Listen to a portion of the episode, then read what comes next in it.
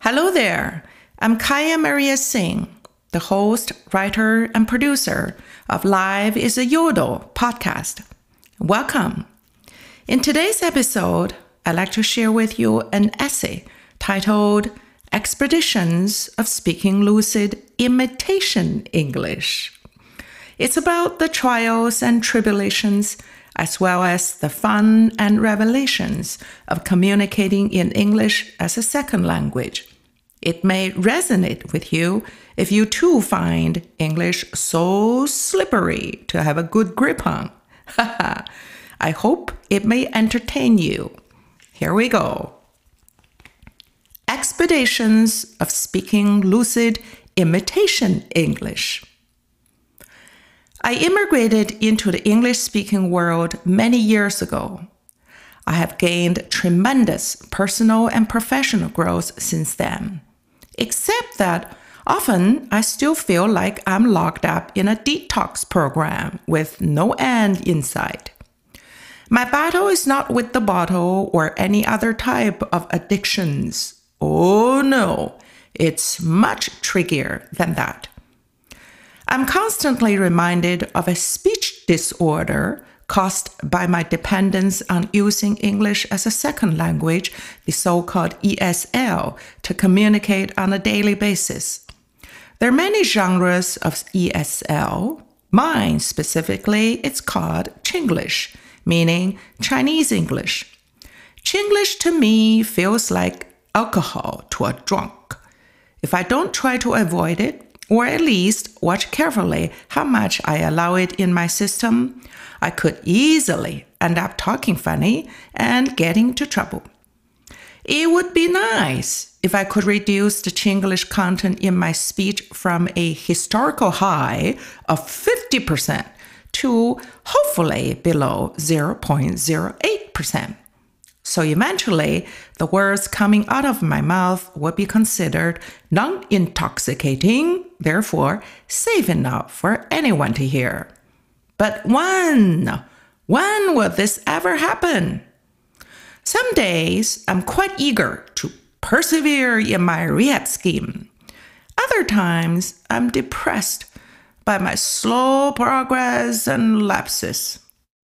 Occasionally, I just want to throw up in the towel. Oh, just a sec.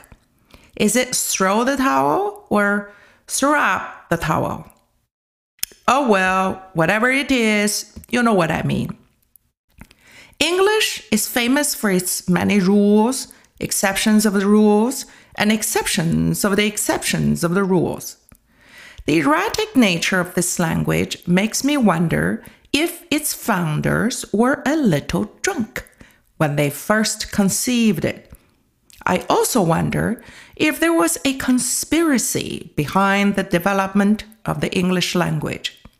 Its intricate verb patterns, parallel constructions, subjunctive mood, infinite numbers of idioms and slang, and so forth, all seem rather maddening.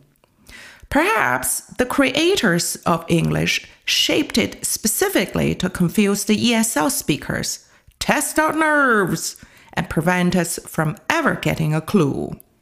As a result, to us the outsiders, English and its elements will forever remain like fast-changing weather.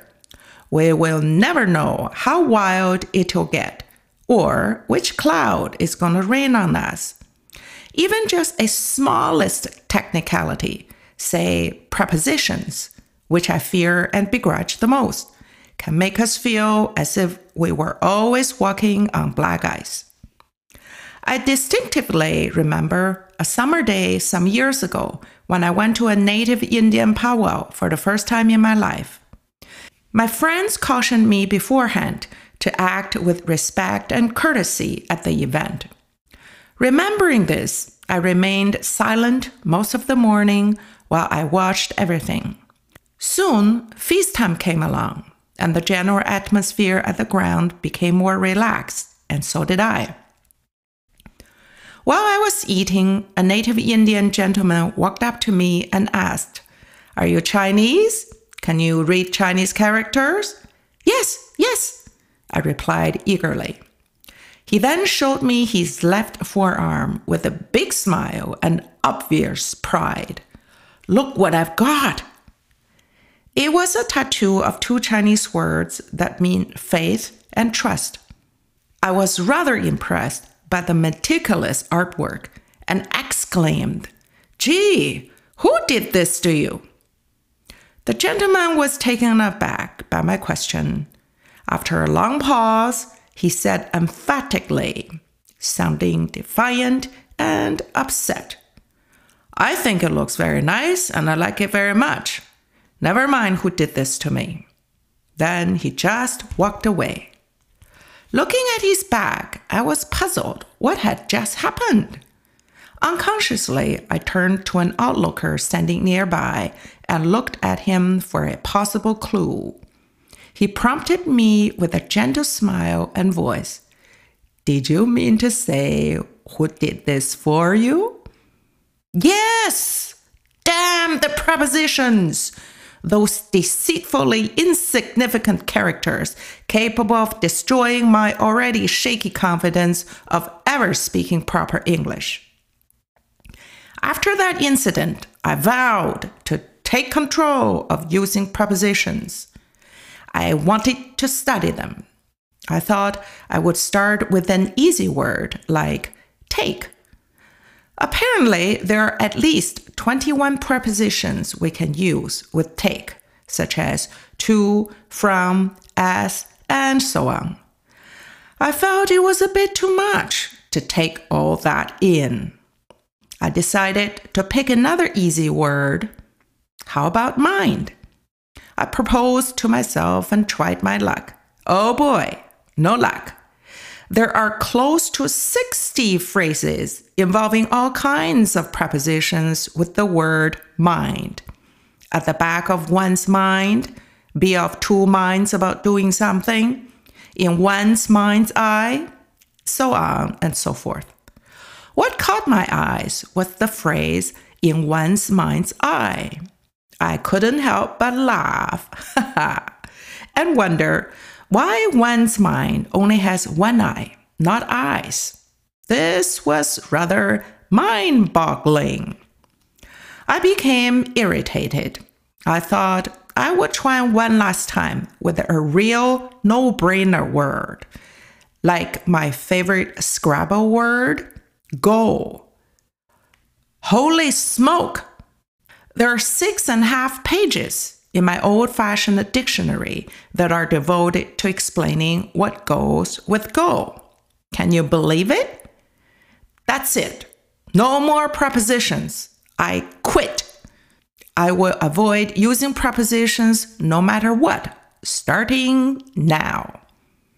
I was so pleased that I was able to make my declaration without using a single preposition. Kidding aside, I knew it was unrealistic to avoid prepositions completely in the long run. But I would try to make do for as long as I could while I closed my eyes, hoping for the best. Turning a blind eye on prepositions had helped me save some energy, although much less than I had hoped. Progress is so hard to combat. On the other hand, I've been thinking lately, so what if I will never be able to speak authentic English? Big deal. I think I can even take one step further by saying that I don't see the advantages native English speakers have over the ESLers. Only native English speakers should be cursed to carry the cross on their back and judged by their congregations. We, the ESLers, are from a different club. We quite enjoy the ease among other fellow ESLers. We have a unique, free-flowing, and efficient way of communicating. A Chinese ESLer who doesn't speak Korean and a Korean ESLer who understands no Mandarin can communicate with each other just fine through equally comprehensible Chinglish and Koreenglish. You want proof? Here's one. One day, many years ago, my Korean friend Agnes paid me a visit. It was just after supper time when she buzzed the speaker for my apartment building. As I greeted her over the intercom, she shouted in excitement, "Quick come, Churchy, Korean pianist, four-finger play." Hearing that, I flew downstairs. As soon as I reached the lobby, Agnes bobbed her head swiftly at me and dragged me to the front door. While we speed walked, I figured out almost everything she meant.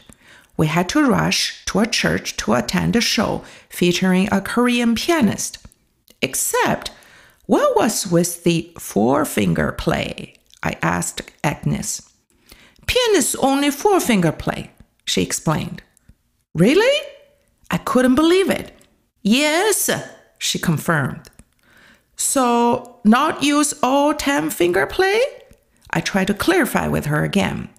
I spoke to Agnes the way she spoke to me, so she could understand me clearly. "Yes, she only four-finger play," she patiently and firmly concluded. Ha! Intriguing! I imagined the pianist was going to give a gymnastic-type performance on the keyboard. I couldn't wait to see. Soon after we arrived at the church, I was more than intrigued by what I saw. The twenty-some-year-old Korean pianist, Lee Hee-ah, was born with only four fingers, a thumb and a baby finger on each hand. She had no legs either. Her feet grew directly from her thighs. She used a gadget especially made for her to help her step on the pedals of the piano. She manipulated the piano with such command and ease. It was beyond a gymnastic performance. It was a show of magic and inspiration. The amazing grace she played moved the entire audience. I was in tears uncontrollably.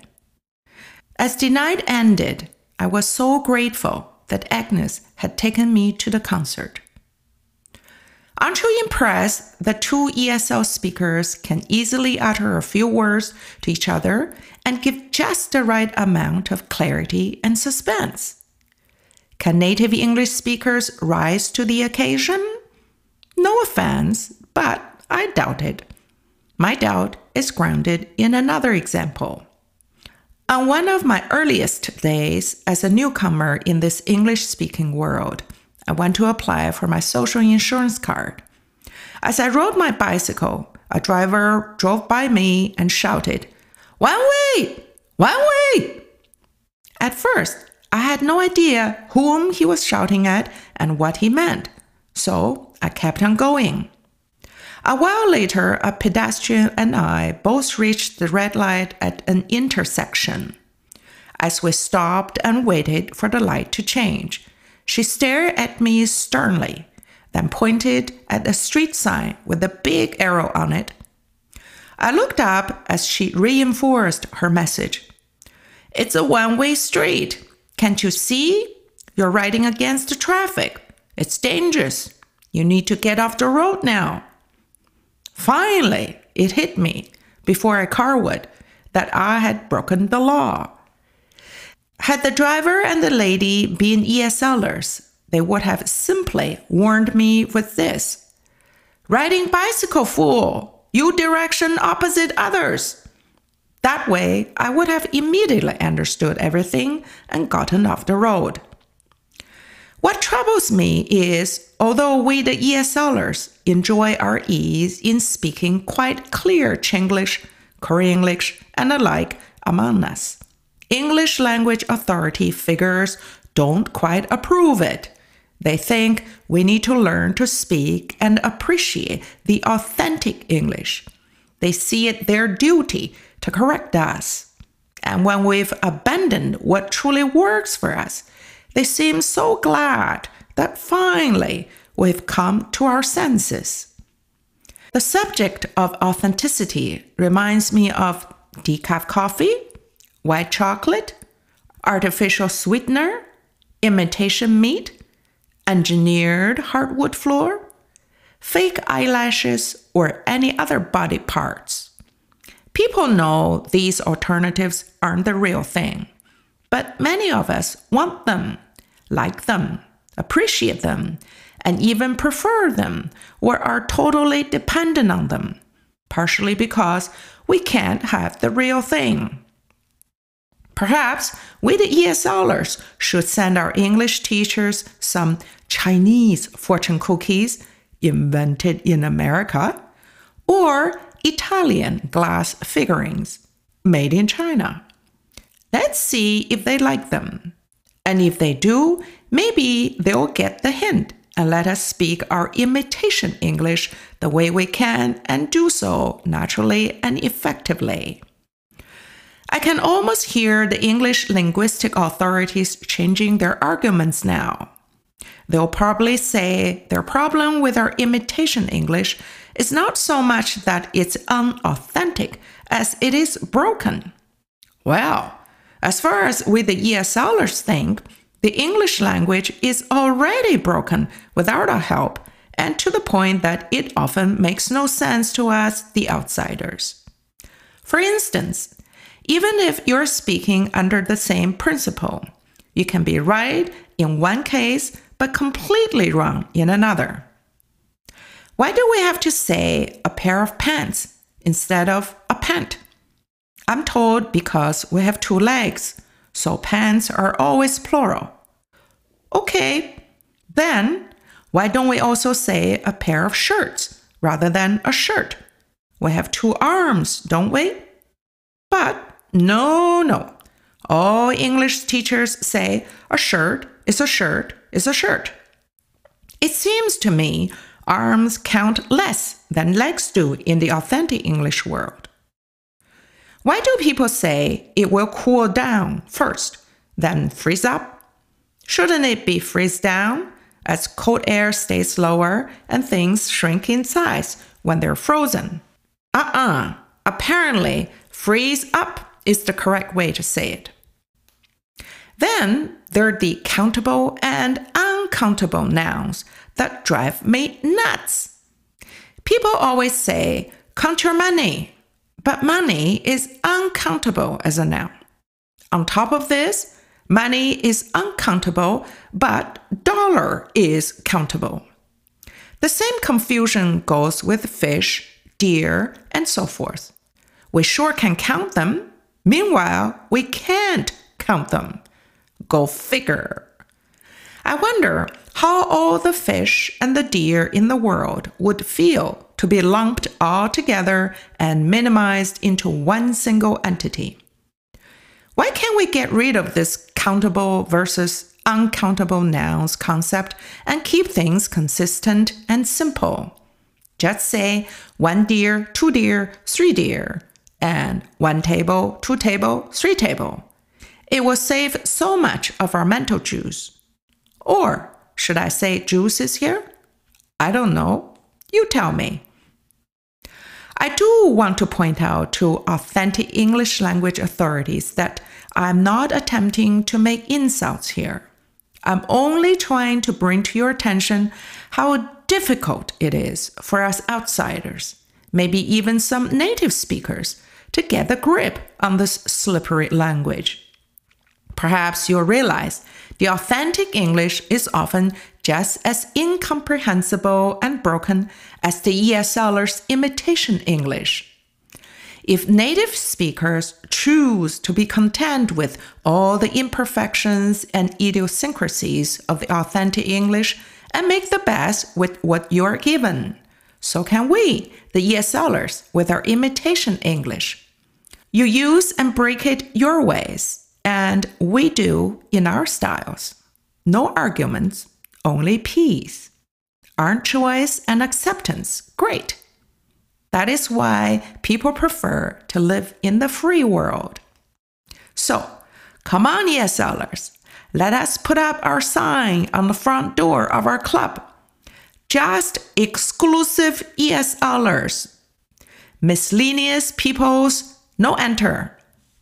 Let's get together and enjoy our freedom and continue with our expeditions of speaking our imitation English rather lucidly. If any authentic English expert come knock our door, comment our sign, and suggest us correction, let's smile and politely tell them our feeling. Please leave we alone. We happy. You take easy. Thanks many. Ha ha ha.